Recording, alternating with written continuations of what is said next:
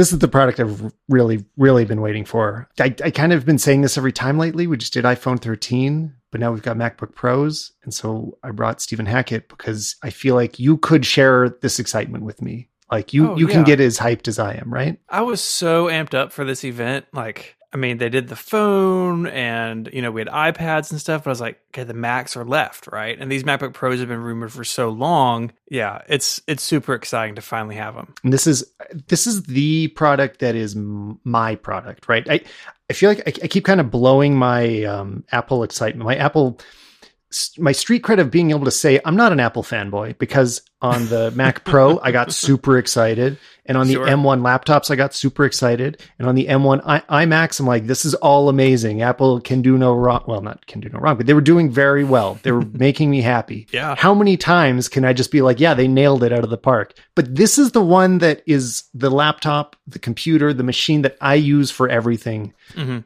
So I really mean it this time. I'm excited. I mean, that's what's so exciting about this whole transition, right? Is a uh, sort of a once in a, ger- a generation thing. You know, we all remember, or at least I do, because I'm old, the PowerPC to Intel transition, and that was really exciting too because we were getting these machines that are two, three, four times faster, and now we're doing it again. But some of the Apple numbers, you know, we're early on in this, so you know, not everyone has benchmarked everything. But the Apple numbers released are like five, six, seven, eight, nine times faster on certain things, and that just doesn't happen all the time. And to your point, when it happens to like the machine that you use every day, like that's totally reasonable to get excited about. yeah. Okay. Good. Thanks for justifying Yeah, my feelings. we're in the this. same the same excitement boat here. Yeah. Um, and I, I didn't make any notes for this show, but like where to start and where to go because there's there's just there's infinite ground to cover. So we're going to be all over the place with this. I didn't do a reaction episode of, of the podcast, which usually I'd like to do, but um, it's because I've just been actually really busy with production stuff. Um, which I, I thought actually I'd maybe start by talking about a little bit. Uh, I mean, it's it's not so much what you do, but I know you make videos, so maybe you'll also find it interesting. But it's where my head's been a lot lately because we've been doing all this commercial production. Um, Marco, who's producing the show right now, came with us as well. We were doing basically a full campaign of photo and video stuff for a mall in Toronto, and it was it was super interesting. Like I'm just the reason tech's been exciting for a while is because it's allowing us to do types of jobs in creation that would have required a bigger crew so recently. And I knew that's that, that's not an original statement. Like we all know that, but you can see it in terms of um, what I was thinking about today as I was watching other YouTubers MacBook Pro unboxing videos. I was like, the average of YouTube has been visibly elevated in the last five years. You know, since I really started doing YouTube seriously, everybody looks better. Everybody's video is higher quality and sharper and better lit, and the audio is better. And it's because of the products. So uh, when I feel like maybe I'm getting too excited, like focusing on the gear, that's something that reminds me that like we're making better stuff because of this gear. So the fact that, you know, I can have these all in one cameras that are able to shoot 8K and 8K RAW and have, you know, all, of the built in NDs and uh, preamps and are able to be loaded onto relatively small gimbals. And we can have a small crew of, you know, just between four and six of us on this shoot and get really, really high quality stuff. I don't know. I just I want to keep reminding myself to be excited about the the tech that we have available for us. I know on the camera side though, you got excited too. You recently made a new purchase, is that right? Yeah, so I ended up pre-ordering the uh, the Sony A7 IV. Uh, I have the A7 III now and really love it. I had the A7 R2 before that. I've been kind of in the Sony Alpha line for a while. And um, I won't lie, part of my excitement was just like the new menu system because oh boy, the old one. And I've used the new one, it still has its own point of view on things. I was like, Right. oh, this one one won't make me want to pull my hair out, maybe. Uh, but yeah, I'm excited about it. There's no ship date for it. I ordered it on the first day, and it's like you'll get it in the future. So um, that's kind of how things are in 2021, I guess. Yeah, that's everything right now. But no, I, I'm really also excited about that camera too. Uh, you know, in the past, I mean, I have done episodes that are like fully dedicated to new cameras like this, and the the Sony A7 IV is the kind of camera that deserves a, a whole episode. I didn't get a review unit, so I haven't tried one yet. So maybe that's why I can't talk in in depth about it. I did watch the reviews, but it's another one of those very exciting ones. Like, do we have a new best choice for full hybrid yeah. camera? Like, yeah, you know, maybe it, you it's a contender. And that's really what I want. I mean, I'm doing a mix of photo and video and, you know, some of the creature comforts with it, like the flip out screen. Like I work here, you know, most of the time by myself. And so just having those little things, having the full HDMI port out, and, you know, before we even get to the increased performance and the better color and everything else that they're bringing with it, um, you know, Sony has just, I feel like you and I talk about this every time I'm on, like, Sony just seems relentless. Like they are just, mm-hmm it's every 18 months or whatever the time frame is like there's going to be a new one. We're going to improve this this and this. And they i mean for years now it's really been impressive to watch. They're taking it this market very seriously. Yeah it feels like eight months. It, it just yeah it feels like maybe. It's actually this was the first time i mean it probably was about 18 months I mean, you know it was longer f- between the a7 III and the a7 IV and mm-hmm. it felt like an eternity because we'd gotten so used to these this instant yeah. update cycle on the yeah. Sony's. The only thing that makes it feel like it's it's a bit of a hard um, like camera that I could just have for everything with no other cameras available is no f- or very cropped 4K 60. That that would be a little hard to work with because so often I switch back and forth and all of a sudden I'd need two varieties of lenses available to shoot in both yeah. of them.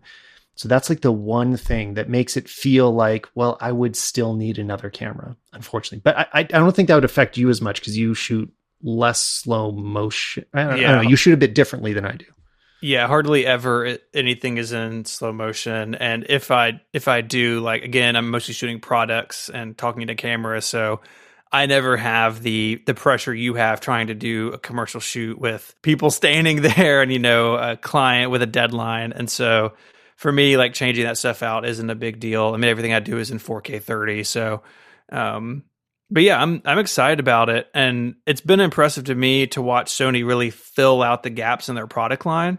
When they first sort of started, it's like you, you have the R and you have the S, and you kind of have to choose between them. And now you have this middle ground, and then you have the A9. Like, I don't know. I just I've been I've been really impressed watching them take this on and like wade right into the middle of the of the sort of the battlefield between all these other companies. And uh you know it's my th- third yeah my third Sony sort of in this family and I'm I'm ha- really happy there. Nice. Well yeah I mean if anybody hasn't watched Stephen's videos because you're not just podcaster you're a YouTuber too uh, youtube.com slash 512 pixels Yes, um, it is. Uh, it's been a minute since I've published something, but it's how all the it's uh, how it goes sometimes. I've been busy with all these boxes in the background, so you know. Oh yeah, yeah. You've got yeah. a, another project on the go. You've got a Kickstarter that is. Yeah, I did a Kickstarter. I'm in the middle of fulfillment, and so it smells like cardboard and glue in here in a way that I can't. Like I, op- I when I'm out here and I'm not recording, I have the windows open because it's just like it smells like a warehouse what can I say? All right. Well, it, it, it, looks like you're being very productive. So, congrats on a successful Kickstarter. Thanks. This episode is brought to you by privacy.com. Privacy is a tool that makes it easy to manage your financial lives online while keeping your most important information secure. By generating virtual numbers, privacy masks your bank information so you never have to worry about giving it out to people you don't know online. I know I've had moments where I've been concerned about my privacy. The best example is when my iPhone was stolen, and all of a sudden I'm thinking, wait, what information can be accessed right now. Like all of a sudden you become very aware of anything that might be floating out there online. So having a service that gives you some of that reassurance that you don't you don't have to worry in those stressful moments can be incredibly comforting. Take back control of your payments. Decide who can charge your card, how much, and how often, and you can close cards at any time. Plus, you can make sure that you are never accidentally billed twice or upgraded to another service without your consent. And privacy is partnered with the good folks at 1Password, so you can create, use, and save privacy cards directly within your 1Password dashboard. All virtual cards created in 1Password have the same security benefits as your other privacy cards, and you can set spend limits, create single use or merchant locked cards whenever you want. Head to privacy.com slash Stallman to sign up for an account, and new members are going to get $5 to spend on those brand new accounts. Again, go to privacy.com slash Stallman to check it out. And thanks again to Privacy for supporting the show. Um, speaking of the production stuff, uh, maybe I'll start by just talking about the video that I released this morning Yeah, it was uh, great. as of as of recording, which was the kind of the first video about the new MacBook Pros. I, if you haven't watched it, I got the M. Oh man, saying these names, I will never get it right. M1 so bad. Max MacBook Pro. So yeah, is is that that's the correct phrasing, right? That's how I titled it in the video. M1 Yeah. Max MacBook Pro. I think so. I think I think in this era we're putting the processor name first, but you know, Mhm. Apple likes to reuse names. Like four things mean MagSafe, and Macs and Max sound the same. It's all very con- it's it's confusing. They do, I mean, every everyone's going to say that. uh, We all we all have to say it because we all have to like just slightly shame Apple just a little bit for making our lives so difficult that we need Yeah. to. You can't you can't pronounce Macs and Max differently. It is the same. They are homonyms. They are the same. Yeah. So I certainly can't do it. You know, maybe people it- from yeah. more uh, distinguished parts of the country can, but Max. with the southern Max. accent, they come out the same. You know. Sure. Uh, yeah. yeah. So so you got the M1 Max. Um, Yeah. but within that there's some variation right so what were you all the way cranked all the way up on the cpu and gpu and memory or Yes, everything is cranked. It's what I'm streaming from right now, um, and it's yeah, it's basically fully specced out except for the hard drive, which you know that's kind of up to you how big you want to make it. But uh, yeah, it's got all the RAM, it's got all the all the CPU, GPU, everything possible, not binned. Um, so I'm getting the best possible experience with it right now. I mean, this is as good as it gets, and so far it's it's been very very good. The- It should the- as be. you, as you would have seen in the in the video. Um, the ways that I was able to test it, like I wasn't able to really run the the benchmarks that are, you know, tests like timing, do, doing a lot of things where I'm timing it versus one computer versus the other because that stuff takes so much longer than anybody would imagine. I mean, first of all, just takes as long as the export, right? So right uh, I had started by I was like, okay, we'll do an import of 500 photos, which is a pretty normal working scenario. And then I start we started the import, and I was like, wait a minute, this is going to take like half an hour per for for the long one. Uh, so that is not really an option. So anyway, we we ran as many tests as we could quickly, but it did mean we couldn't go super in depth. It was more about actually working with the footage that we'd been shooting and the pho- photos that we'd been taking, um, which were enormous. We'd shot a bunch of 8K specifically for this 8K RAW in Canon um, RAW Light codec, which is a very intensive codec to run on any computer. And I, I do want to say that I feel like I didn't give that enough credit in my video. I cite slightly undersold. And I Justine did a better job of, of how she showed it and spoke about it because you basically can't play back Canon RAW Light uh, on or or any of the Canon RAW footage on normal computers. It is too heavy to play back on on like everything, and uh, you can totally work with it. In my video, I, I had started off being in full quality mode in Final Cut, and I couldn't quite handle that. It was a bit stuttery, but that's never how I usually edit. I always edit in performance mode in my normal day to day life because none of my computers could handle quality mode for anything. Like for anything, it, it was it's like never a switch that says impossible on the other side yeah, of yeah, it yeah. turn it on to hard mode. Like, yeah, it's just so the enemies kill you as soon as you spawn. Um, so I, I I should have emphasized how interesting it is that that codec is even playable um, because it's crazy. And then uh, yeah, what we ended up doing later was after it's transcoded to ProRes. This was the most exciting part of the video. Then we stacked six layers of it. I, I could have done more. Um, played that in a loop and then started opening every single application that was Yeah. available on the computer and the loop never slowed down it just kept playing smoothly six streams of 8k all at once so that that was the highlight of of my day Oh yeah. Well, I was watching it, uh, and I got to that point. I just texted you in like all capital letters. I mean, they they said this in the keynote. Um, you know, Apple for a while has had basically built-in video encode decode blocks. You know, a bunch of Intel CPUs have them, and of course, Apple Silicon CPUs have them. And the M1 Max has twice as uh, I think it's four encode decode blocks versus two, I think, on the M1 Pro, whatever it is, it's double. And Yep. they've added ProRes support to that with these new processors. And I mean, effectively, what they've done is they they've taken the you know the afterburner card that you could slap into a Mac Pro and just built it into every system on a chip. And they said in the keynote that uh, I forget the exact number, but basically the 8K playback was better. It could do more than the 28 core Mac Pro with an afterburner card in it. And this is a laptop that you can then sling on your backpack and like take across the world. I mean, I'm I'm finding myself as we learn more about these machines, like having to recalibrate what a notebook can do. Like I'm, i mean, it sounds I, yeah, silly, but no. I'm totally there. Yeah, yeah. It's getting harder and harder to talk about hardware because it's so much less. It's less straightforward than it was very recently. You know, just a, a few years ago, and I've talked about this a few times, but the the structure of these system on a chip architectures is confusing, especially because we grew up being taught what RAM does and how that interacts mm-hmm. with the slower spinning hard disk and you know what it means to have a logic board interfacing all those items and how you need to optimize it all is about to be very different. And we're going to have to really relearn all those intricacies because it means every single app is going to take advantage of it differently. So that's a- another reason that the benchmarks are not super interesting especially like let's say this the gpu benchmarks because um, you know, I think the best reason to be maxing out your processor on these isn't because you want uh, the most GPU cores. I think it's to get those video encode decode blocks that you were just talking about. That's what's going to make the crazy difference. It's that there's dedicated hardware that's doing nothing but, you know, opening and saving your uh, ProRes and H.264 and HEVC files. Like that's that you know you, you don't even need that you're not using the gpu for that as far as i understand it do you do, have you used a mac pro with the um afterburner like do you have an afterburner card or no? Yeah i do. And you yeah if you look in into activity monitor or like a third party utility the gpu usage when you're on the afterburner is extremely low.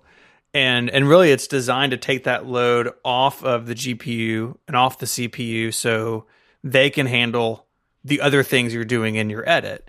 And to have that built into like the system on a chip, and not even as an option, it just comes with it. Uh, it's really cool. And I think that uh, we are really going to see what Apple can do now that it has control of the whole pipeline end to end. And I think this is like, you know, for me, the biggest example of it so far working with your Mac Pro, do you find have you found bottlenecks in the time that you've had it? Are there still moments where you're like you're waiting and you feel like uh, you know, I'd rather not be? Yeah, I mean, I don't do any uh, anything in 8K, uh, and with 4K 30, you know, shooting shooting on the Sony, it's all totally fine. Uh, mm-hmm. I don't feel like I've ever really hit a wall with it. It's it's more than enough machine for for my needs for sure. Yeah, yeah, I mean that that's the feeling I have too. Like, still, 8K is such a limited use case. Uh, we just we just did it so we could test it. This was the first time I shot an 8K just so we could do this, and I'm probably not going to do it again anytime soon. Like, it's not it's not a common format, but there there are a ton of roadblocks that I was hitting all the time. Um, you know, both myself and also uh, Marco when he's editing the videos. Like we were really starting to struggle, especially after buying the Canon R5 um, Matti Haapoja mentioned this in his video as well. That like a lot of the reason he had switched from Canon to Sony is because he just couldn't edit those R5 videos anymore. Um, and I know that we were getting a bit of that feeling where it's like they were just so chunky and slow to, to work with that you almost couldn't get things done and you would need to transcode them to work with it.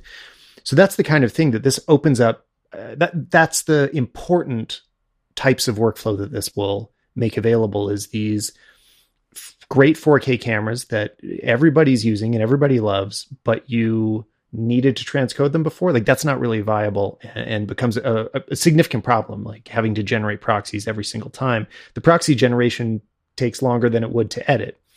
So having that real time flexibility to just drop them into your project, start working. Nothing needs to happen in between. Or if you decide to transcode or generate proxies, it's going to be fast as well. Um, one other spec that we left out, uh, was generating the the 8K ProRes files. That was so that was like 88 gigs of pro uh, sorry of 8K raw, and it took about 12 minutes to to turn that all into the ProRes file. So also that you know when, when you do need to transcode it, it's also fast.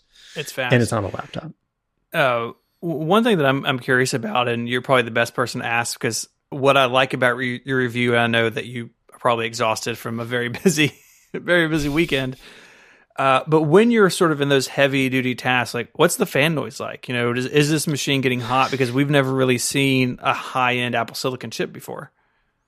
I'm just I'm feeling it right now. So because we're streaming off of it, right? And sometimes actually streaming is pretty heavy on on any computer. There's definitely no fan noise at all, and it is not warm. Like the the place that heat usually gathers is towards the back, and there's absolutely none at the moment. Um, the only time the fans would really kick in is either a, a longer export, which we didn't do many of, or the transcodes. Definitely every time you'd start transcoding, put a whole bunch of files in there and say, okay, chew through these as fast as you can. It would always kick in the fans every time. But uh, none of the exports did. Never working in Final Cut at all. Like none of the playback, none of the photography stuff turned on the fans. The only example is transcoding dozens of wow. really large videos. So I mean, and that's great. It, it, like oh, yeah. podcasters. it, well, I was going to say it's hard to explain what it's like to have a silent computer until you have one. So for me, the first one was the iMac Pro in 2017. I had had a 5K iMac, and I knew like, okay, there's certain things that I'm going to hear this computer with, right? And that's just how it was. And then I got an iMac Pro, it's like, oh, I never hear it. And now with the Mac Pro, I don't think I've ever heard the fans. And it's actually like on a table next to my desk, kind of ear height. And it is it is such as quality of life improvement, especially if you're in production and your machine is doing things, you know, while you're trying to record.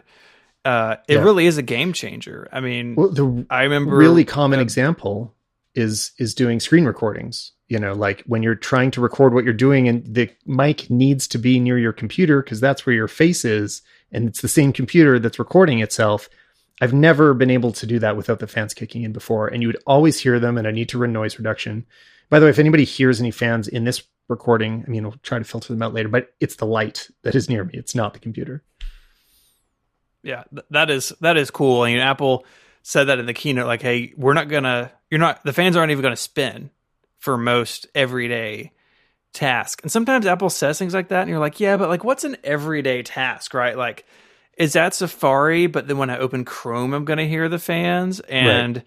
it sounds like so far, like maybe if anything, they are over delivering on this. I mean, I, I would have figured that that doing exports would have spun those things up. That's that really impresses me. This episode is brought to you by Flipboard. It is a awesome way to discover new content about any of your interests on your phone, your iPad, or your computer. It's an app or web client that basically gives you a magazine-like experience about the exact things that you are interested in. So not only can it suggest topics that are going to be relevant to what you've told them that you're interested in, but you can follow specific things like, of course, I follow technology and Apple. So I can get all of the latest Apple news there in a really beautiful, easy to browse experience. And if you find an article you like, you can share that with anybody that's following you. So I would highly recommend you guys follow me out there and see what I've been posting lately. That's just flipboard.com slash Stallman. But there's also great specific subcategories. So for example, in photography, they've added a bunch of new features lately. I could be browsing all stories, so just general photography interest. But I can narrow that down to things like the shot, which is just like daily inspiration of amazing work. If I go into the video section, I can see great recommendations like, well, right now I can see the live stream of this podcast is being recommended. Yes, I will definitely share that. And there's photo events. You can sign up for local classes. There's photo of the day and community, just all these ways to engage with exactly the type of content that you are interested in,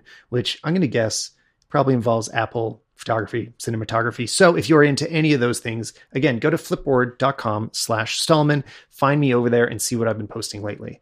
Thanks again to Flipboard for supporting the show. I mean, I've got to assume that's a lot of the reason this thing is so thick, which, yeah, I spent some time on this because it is the first thing that strikes you like as soon as you're holding it, you're like this is big like this is a really big laptop because there there has been this connection of especially with apple that it's like the future means thinner right it this yeah. is new, so it's thinner. There's this very direct. It's become almost an emotional expectation of like this is what it means for a new Apple product to be in my hands. Is I'll I'll feel this slimness, and it got much bigger. I it can immediately feel it. It's like you know a quarter thicker or something. Um, especially once it's on a table because the feet are also pretty large. But all of that extra size must be the reason that it is able to do this. I, I, assume. I don't think that the fans are just so much more efficient. I think there's just a lot of room for airflow. There's obviously some kind of heat sinks. There, there's just a lot of places for the heat to go in this very large enclosure. And again, I'm on the 16 inch. I know the difference is a bit smaller on the 14 inch, um, but I, I, but I also I really want to get my hands on a 14 inch, like a base. Um, maybe not like the the lowest low end, I feel like it's kind of weird that it's it's not what they were talking about in the keynote. Was the, there's like a 14 that is below what they were talking about in the keynote? But let's say the one that the the the basics of the M1 Pro chip are, are based on. I want to get my hands on that and see like is this all you need for most pro workflows? Because I have a feeling it really is. Mm-hmm. Yeah, the the, th- the thickness is really interesting. Uh, a because it's such a change of pace for Apple but I also kind of wonder if they're building themselves in some future proofing so they can use this chassis for, you know, years to come. So when we're on the M3 Pro or M3 Max, that they still have that headroom for it to behave the way that it wants to.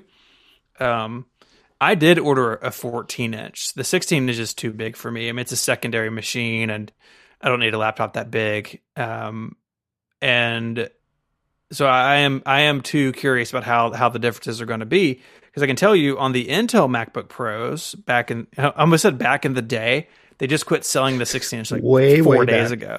Uh, yeah. um, it really did make a big difference, especially once they rolled out that 16 that had the better cooling.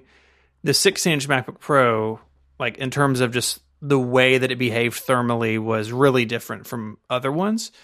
And so I am I am curious about that, but I'm also encouraged that they're willing to make things thicker and heavier and I'm sure we'll get to the ports. I'm sure that's another reason, but eh, the the thought that I had uh, in watching this keynote and then to, again today watching, you know, all the hands-on stuff is thinking back to that Mac Pro roundtable probably 6 years ago now where Apple said, "Oh, we are going to make a Mac Pro." Uh, and mm-hmm. we're going to make a professional iMac. And we had that, but then we had these years of like really bad MacBook Pros in hindsight, right? The bad keyboards, the limited ports, the touch bar, really thin enclosures, pretty bad thermal performance. And it's like, I feel like these MacBook Pros almost came out of the mindset that led to the iMac Pro and the Mac Pro as well. Like, yeah, pros need certain things, and those things can be different than what consumers want. Like Apple mm-hmm. go nuts on a consumer notebook, making it thin and light. That's what people want, right? If you're taking a laptop to and from work, to your office, or to school, thin and light is great. But professionals need and want more, and we don't care so much about the thickness and weight. We prioritize other things, and I finally feel like Apple has begun to set different priorities on different machines for the first time in, you know, close to a decade, probably. Too long. I, it Too feels long. like it's following through with a, a, comment I made about the iPhone 13 Pro, and, and, and this was also starting to happen last year with the 12. But the features that make it Pro are also more um, appreciated by pros. Like they're a little more specifically catering to like, no, what do you really do with the pro workflow? Whereas for a while, what we started to have was this different, uh, identifying differently with what the branding of pro would mean, and it would mean aspirational. It'd be the same as like adding the word addition to the most expensive watch. It just means you say pro and it just means like it's expensive and it's nicer. But now the things that they're adding, and a great example on the iPhone is ProRes, for example. ProRes is such a pro feature. Like it eats up all of your storage. Even most professionals don't need it. Like it's a very niche pro requirement to record to such a large codec. But doing that and making it exclusively available on the pros is like is is recognizing that there are people that do this for work and are happy to make zero compromises if it means a larger size or it means I mean, that's that's the biggest thing, or having more ports, which is not a compromise. But basically, all of this just leads to the the single trade off is the computer being bigger. Like that's all that we were losing all those things for is to slim the computer down and, and to simplify it. So like you know, basically that imp- first impression I had of like, oh, the, this the whole thing feels really large right now. That's what we were trading off all those years. This the slimness was a way of allowing us to to you know um, I don't know go go in a direction that I'm very happy we're not going anymore. So yeah, it's it's a good year to be a pro. I just uh, recently rewatched that 2016 MacBook Pro keynote, mm-hmm. and what really jumped out at me, knowing now, you know, what we didn't know then of how that generation of machines was going to play out. The thing that killed me was they say, hey, you know, the MacBook Air is still there. This was before the MacBook Air was Retina, before it was good again. It was that really old MacBook Air. They're like, oh, and the, the 13 inch MacBook Pro is actually smaller than the MacBook Air. And that stuck out at me at the time, but in hindsight, it really jumps out as you have made some decisions here to prioritize things that your customers don't necessarily um, don't necessarily care about as much as you think they do. And and at, at the cost of of performance and capability and quality of life things like fan noise and heat you know? So it is it is so interesting to see them walk all this back at a change direction. And uh, I'm sure that wasn't easy for everybody involved, but it was clearly the right call, and I would imagine that Apple's pretty happy with the the response they're getting so far from the the community of people whose you know livelihoods depend on machines like these. There's an element that we don't talk about enough that is uh, what, what to me is a defining feature of pro products, and that is headroom. It's just the ability to do more than you typically do. Um, if you are maxing out whatever product it is you're using, whether it's a, a camera or even a, a, a, Thunderbolt cable or a computer or a monitor, like if you're using it at the absolute peak of its performance all the time, it's probably not a great choice for you. You probably need something more because uh, uh, ideally, you'd usually be operating at something like 80% capacity for any product you're using. So there is always that extra space where you're able to still sort of fill the void. Um, and, and you're not pushing it to such extremes that you are now being held back by the technology. Um, and that's a lot of what will really be exciting and interesting to normal people about this. Like, even though most people that are going to buy these aren't um, pros in the way that we're talking about right now. Like they may not be doing high end production.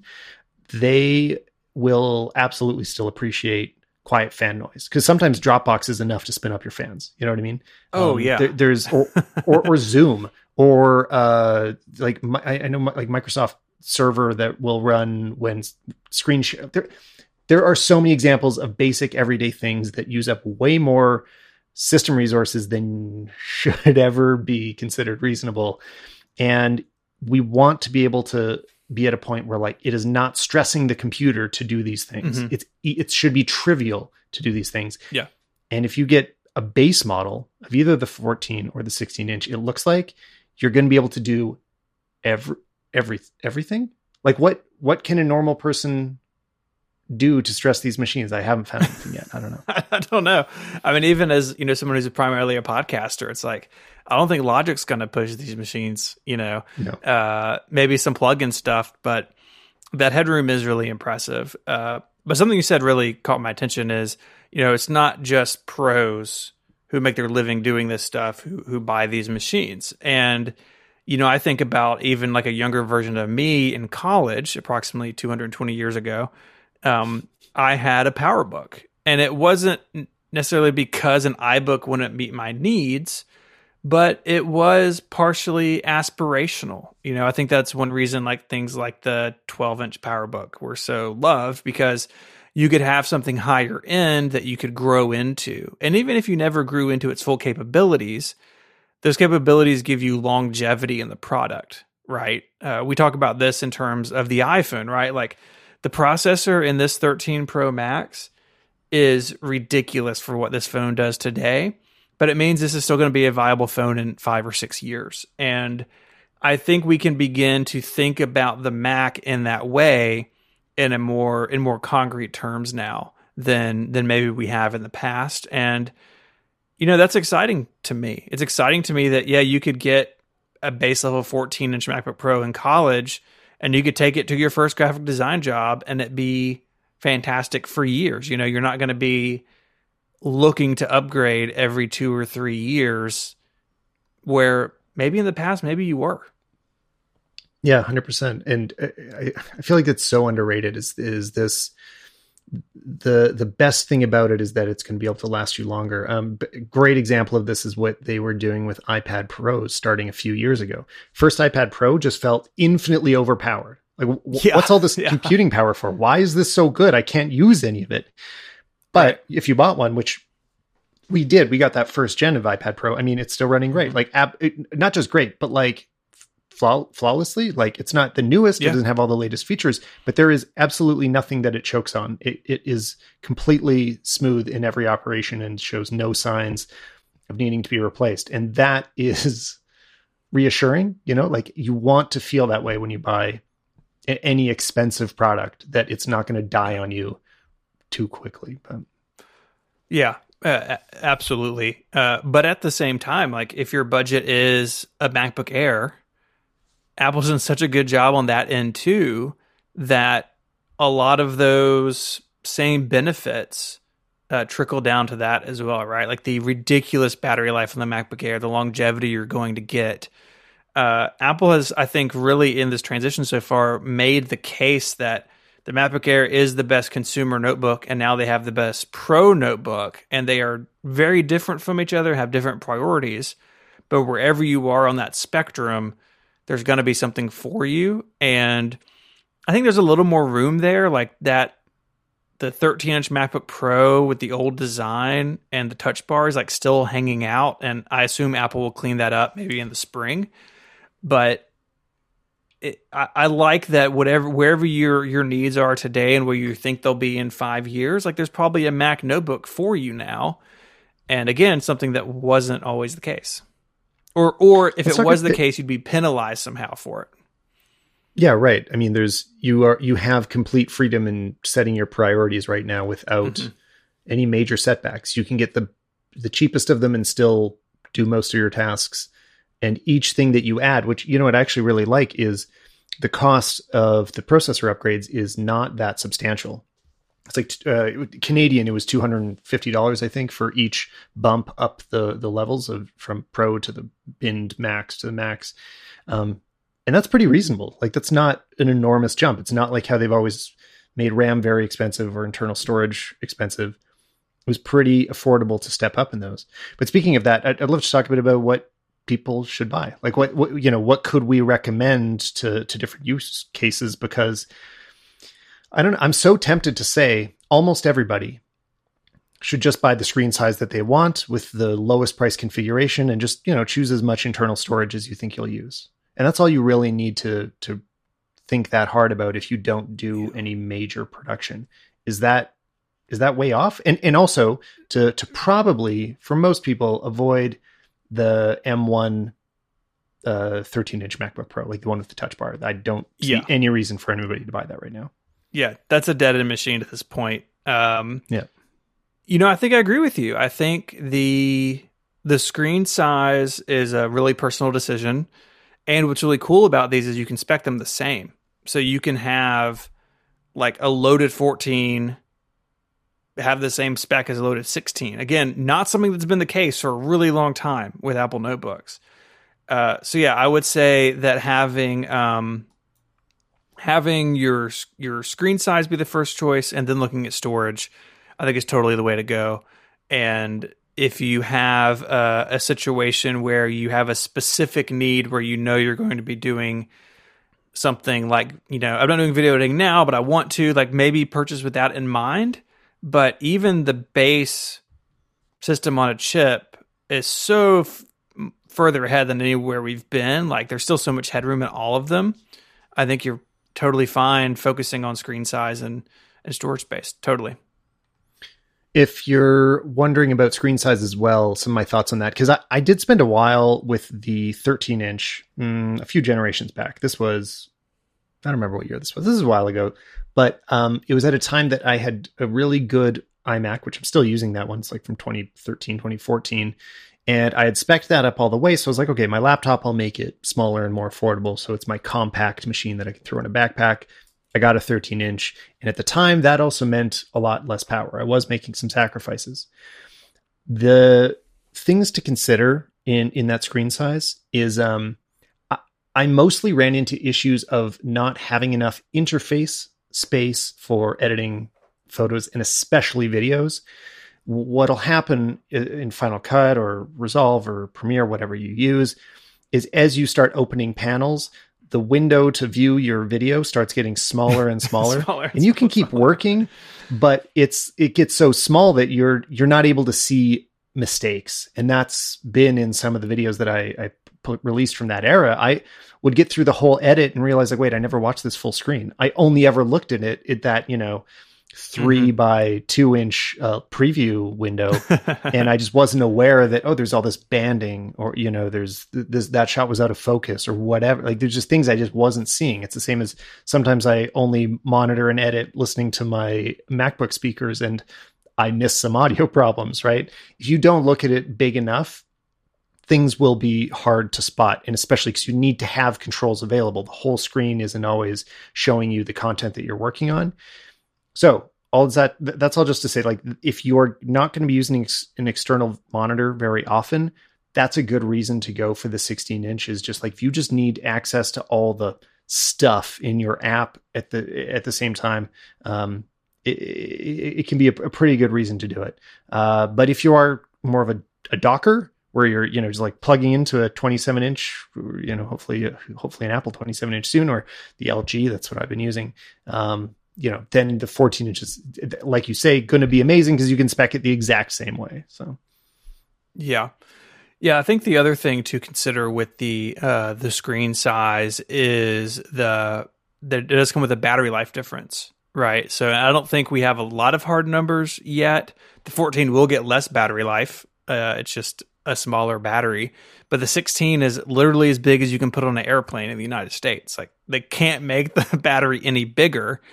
And so if you're really looking for like say in your party list longevity of battery is all the way at the top, then like the base model 16 may be the way to go. It's going to be a little bigger and heavier in your bag, but you're going to get the maximum battery life out of this range of notebooks. And again, we'll see kind of what the numbers are in the coming days, but I would suspect the 16 will probably get I mean, even if it's looking at Apple's numbers, it does get a good bit more battery life. Yeah, and well, so I mentioned this in the video. I did uh, edit the the entire video on one battery by mistake. I wasn't really trying to. Like I was plugged in as I started. Like I downloaded the footage plugged in because I thought I was going to have more time to sit there. But then we ended up starting to travel, and you know I had to like I was, so I was just like checking out and sitting in the lobby and editing on the airplane and just like trying to get this video out and didn't have a chance to charge it again and I was all the way home and still working on it and getting ready to export. I'm like, wait a minute, I still have 30% or, or 26% wow. battery left, which was enough to, to do the export. Um, this was a pretty simple video, you know, it was in 4K, uh, no crazy effects going on. So not that complicated, but it still was, that just wasn't even, you wouldn't even think about it before, right? Like that was not an option. And, and now it is. So you will still for sure kill the battery. Like that was, you know, I was closing it in between. The whole edit probably only took me, I, I don't really know. I shouldn't guess, like maybe four or five hours. It wasn't like, you know, 15 hours or something. Um, you're not going to get through a whole day if you're doing production style editing.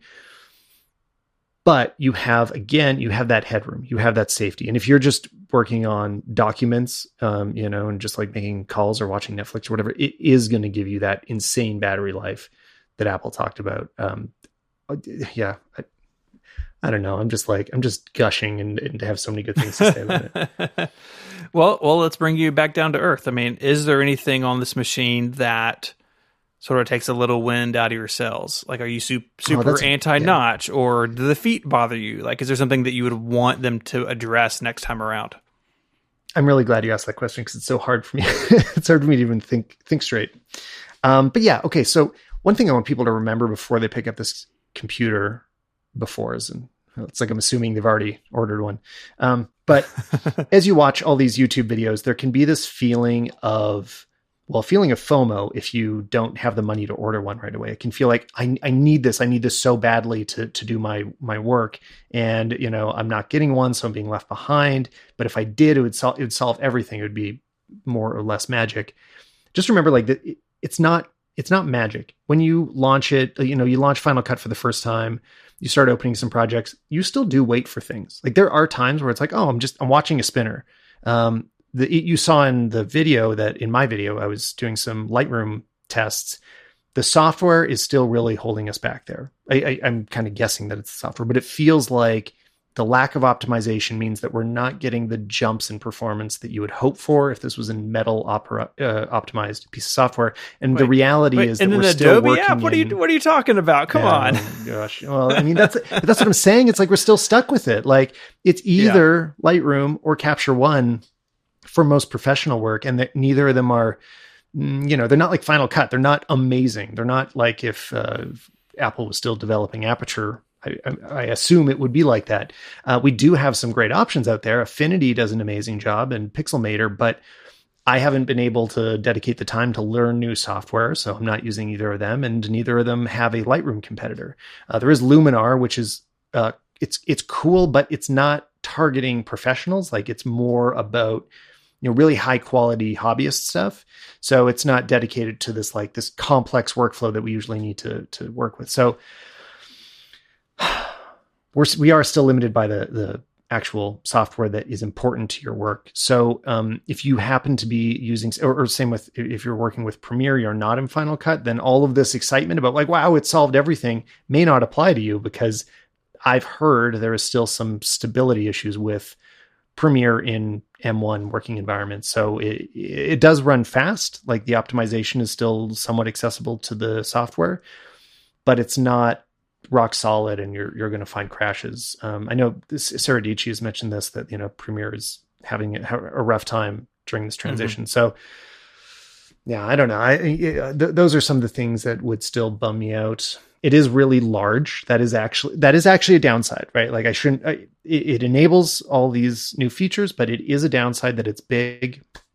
Um, anybody that was watching me on Twitter before the announcement, I thought the notch was like a dumb rumor that wasn't going to come true. I'm like, this looks so stupid. This can't be yeah. possibly.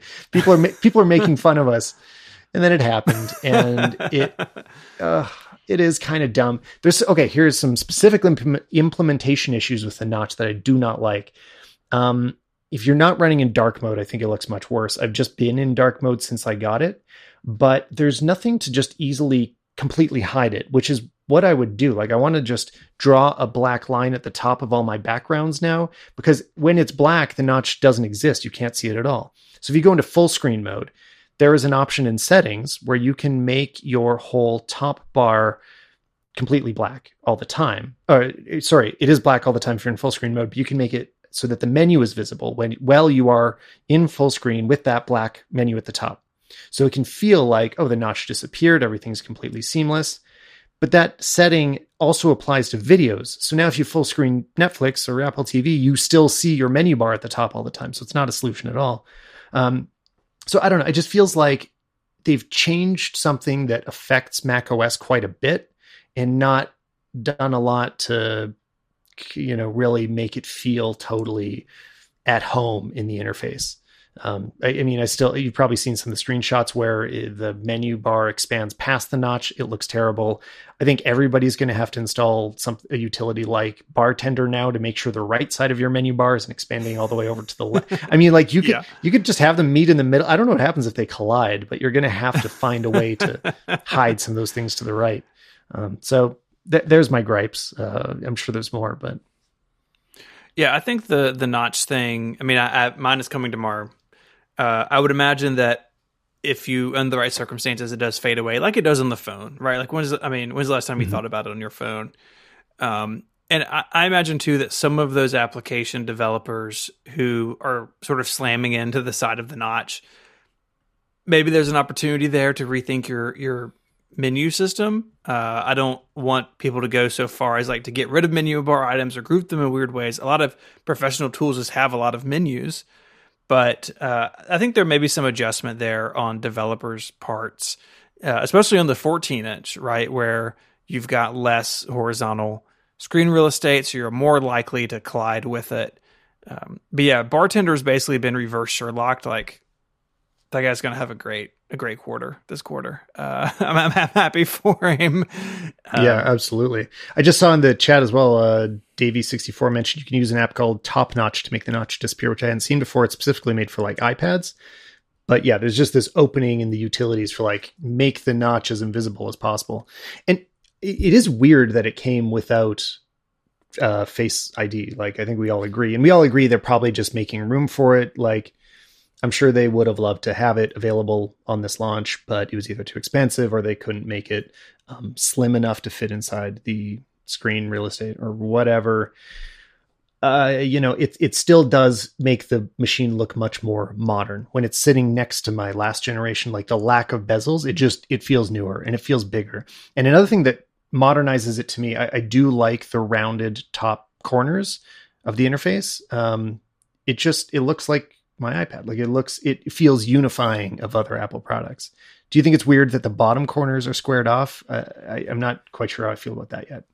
I mean, I I think I know their reasoning that they're sort of following the contours of the laptop, and so as it comes down and meets the keyboard deck, you sort of have a hard 90 degree thing. Yeah, I'm staring at it right now. But you know, I do think the rounded thing is nice. Like I've got a Pro Display XDR, and the bezels are very thin, and the outer radius of the display is is rounded, but the mm.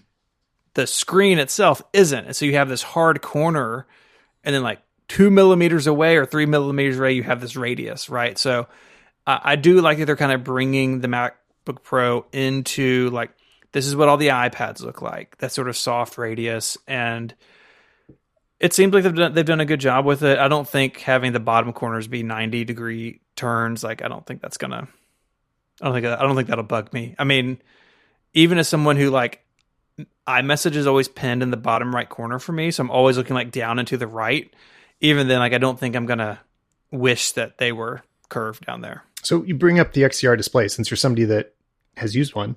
What what foolish do you think enough the... to buy one? You can say it. yeah well, so yeah, I don't I don't want to dig too much into your your personal feelings of of you know there being a competing smaller product. Obviously, you still have the obviously you still have the better monitor. It is it is an amazing monitor, and I'm still jealous of it. Whether or not you know we have a, a good one in laptops now, but what is this going to mean? Like, um, we have the suddenly a lot of filmmakers photographers, everybody's going to have access to an HDR display, which nobody did before, right? Like, yeah, the closest to HDR I had was my phone, and it wasn't it wasn't really that HDR. Like, you can't really pers- I you you can see it on an iPhone, but it's like it doesn't stun you. I don't know. I've never been amazed by it, and I honestly end up right. turning it off a lot of the time because I don't love the implementation in software of what they do. And the reason for this, in case anybody comes after me later, is, is basically that there there are highlights that clip in HDR mode, especially visible if you are enabling HDR in the Photos app on the phone.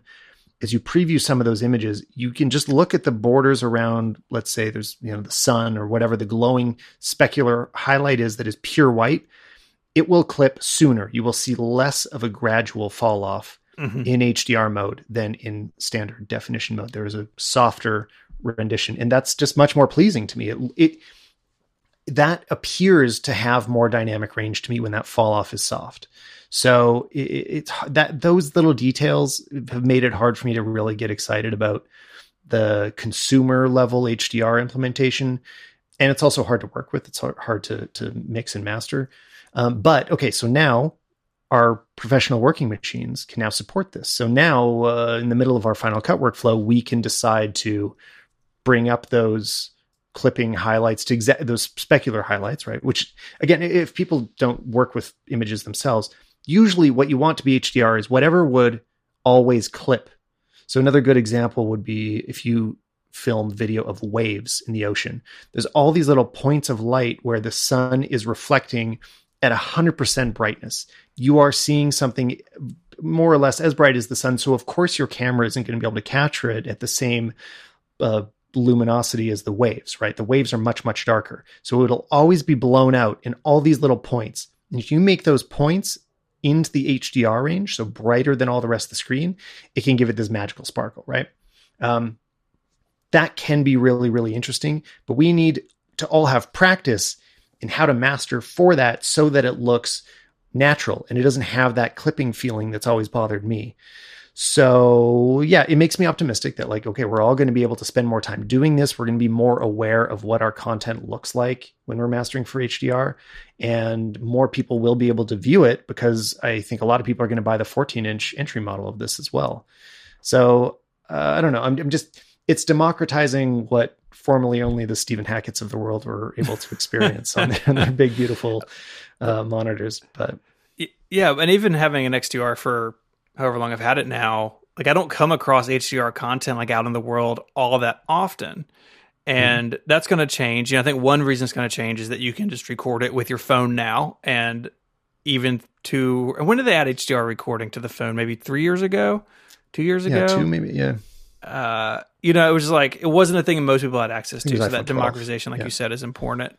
Um, but I think it will take some time to like people to figure out like what it's good for, just like everything else, you know, that, that has come down the line over the years. Like we'll figure out what it's good for, figure out the do's and don'ts. And we're going to see some pretty bad examples of it probably at first. And then there'll be sort of an accepted, this is the way you do it.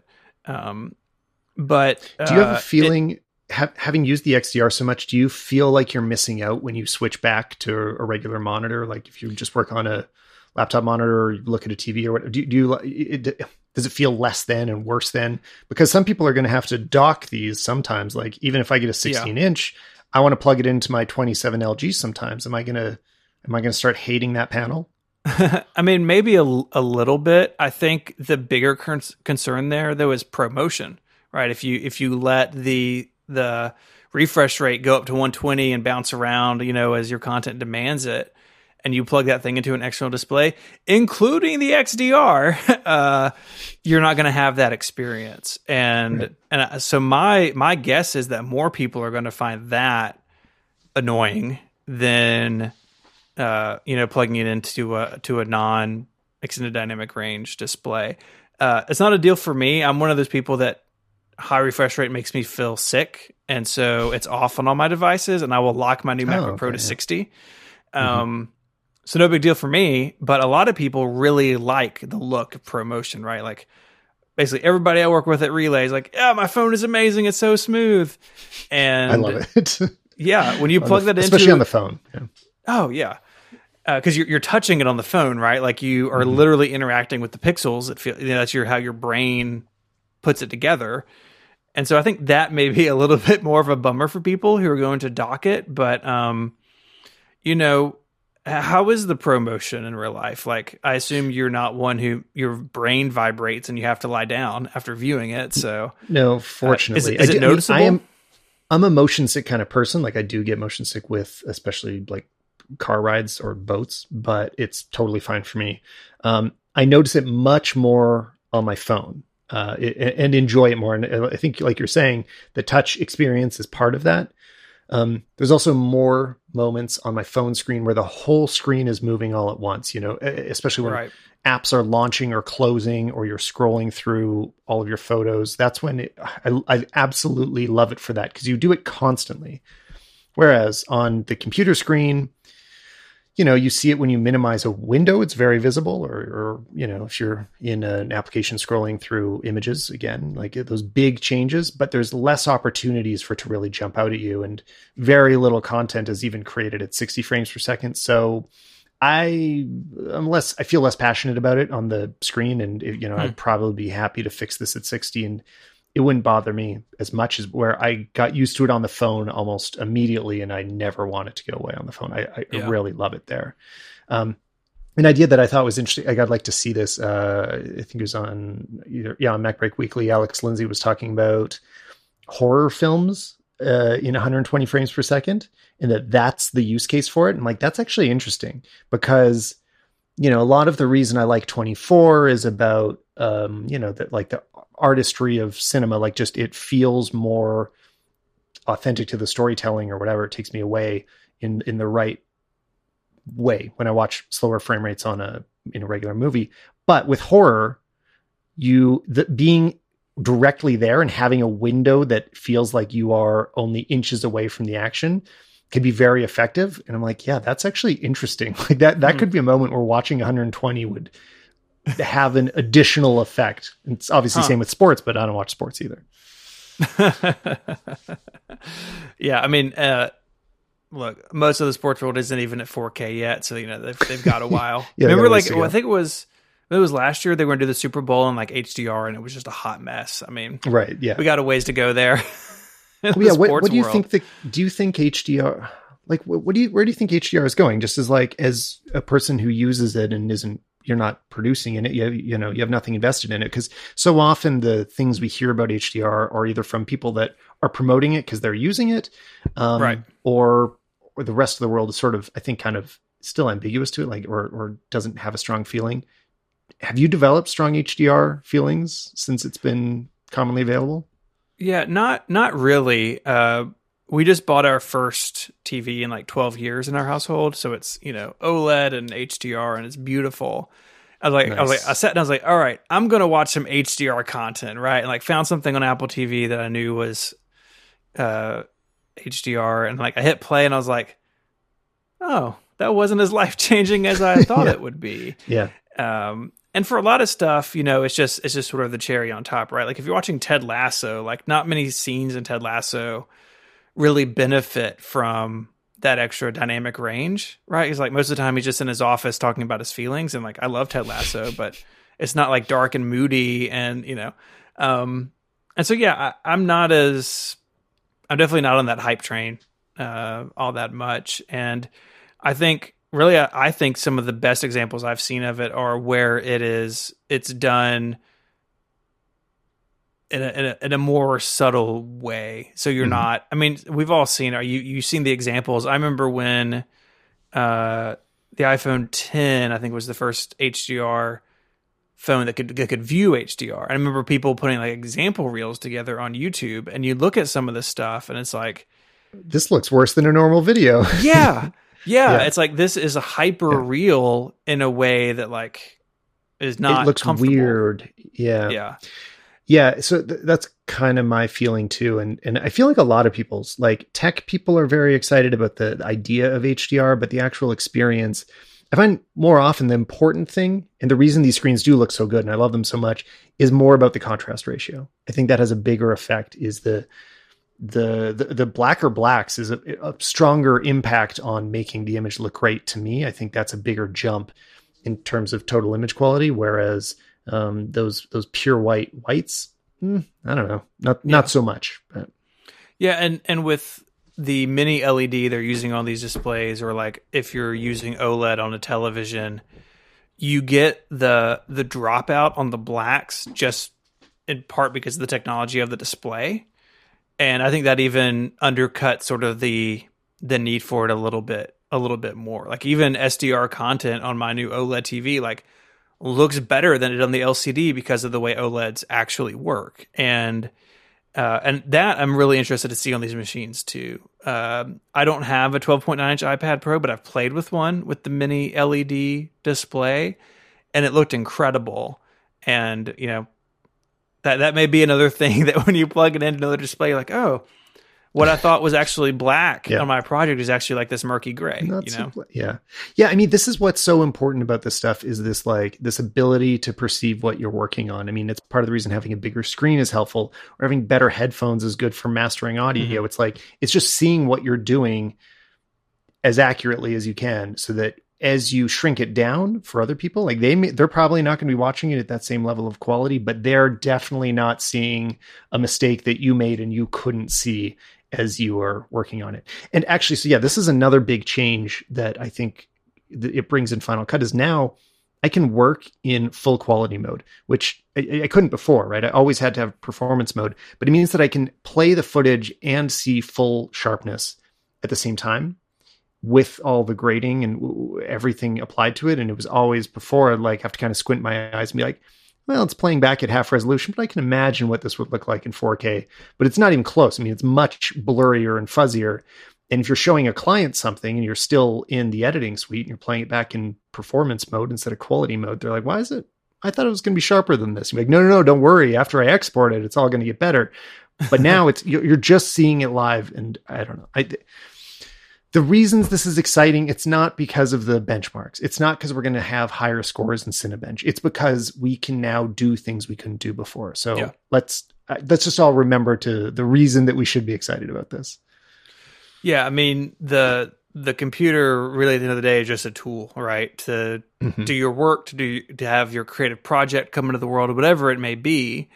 And the more capable that tool is, the more you can you can get closer to your vision of what that that project should be, right? Like I remember it being so frustrating when I first started out of like I know what I want something to sound like or look like, but I I could picture it, but I don't know how to get there, right? Yeah. And, and then it became for a while, well, I know how to get there, but man, that like my tools are holding me back, right? So you start upgrading cameras and lenses and microphones and computers, and I really feel like we've turned this corner in the last couple of years where, you know, I am not stressing out my equipment the way that I used to because I've been able to, and the technology has come down to a, a price point where, like, yeah, I can like have this nice microphone, have this nice computer, and and as Apple continues to push this stuff down the range, like that becomes true for more and more people in more and more cases.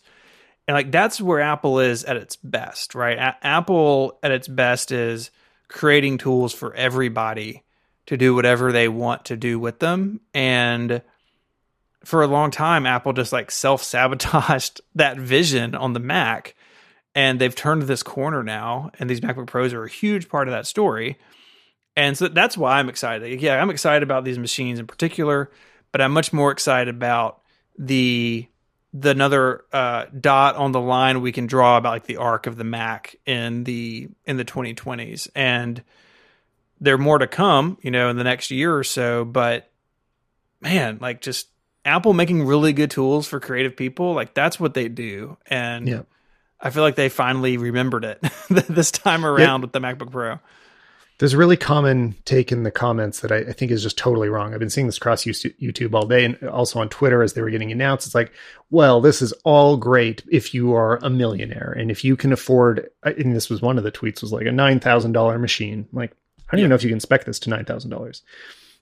I just think that's that's wrong. That is not the appropriate take. the the The great thing about this is that it's like even though I know the base model is not, it is a little bit more expensive. I think it's like one or two hundred dollars more than they Mhm. used to be. All the prices did come up a little bit. We didn't get cheaper machines here, but this has made a truly high end pro machine cheaper. It did, it lowered the price of getting effectively Mac Pro performance. The, to, to me, like th- this has meant you can spend less money to get a much more performant machine and more people can be working on professional grade projects without spending $9,000, you know, with, without even Yeah. spending like, you know, I usually think about a baseline of like, this is what I, I expect to spend about $5,000 on a working computer. That's like the rough budget I always have in my mind. I'm like, yeah, I got to spend that much.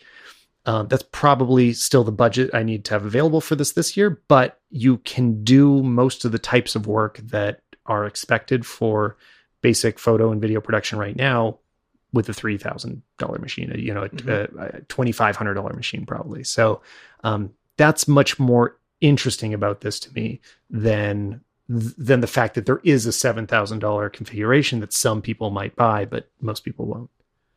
Yeah, Jason Snell in his review of Six Colors was like, "It's a Mac Pro you can put in your backpack," Right. and Yeah.